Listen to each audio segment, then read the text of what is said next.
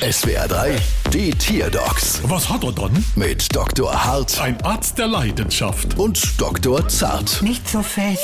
So, was haben wir dann? Es ist eine Lachmöwe. Und was hat sie dann? Die lacht immer alle aus.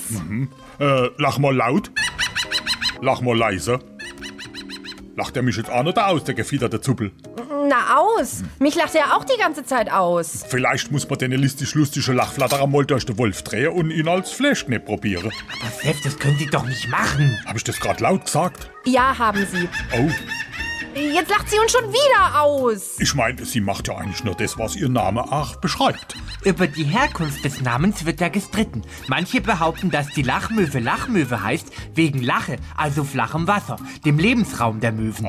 Andere behaupten, dass sie so heißt, weil ihre Rufe nach Lachen klingen. Darauf deutet auch der lateinische Name Larus ridibundus hin, was lachende Möwe bedeutet.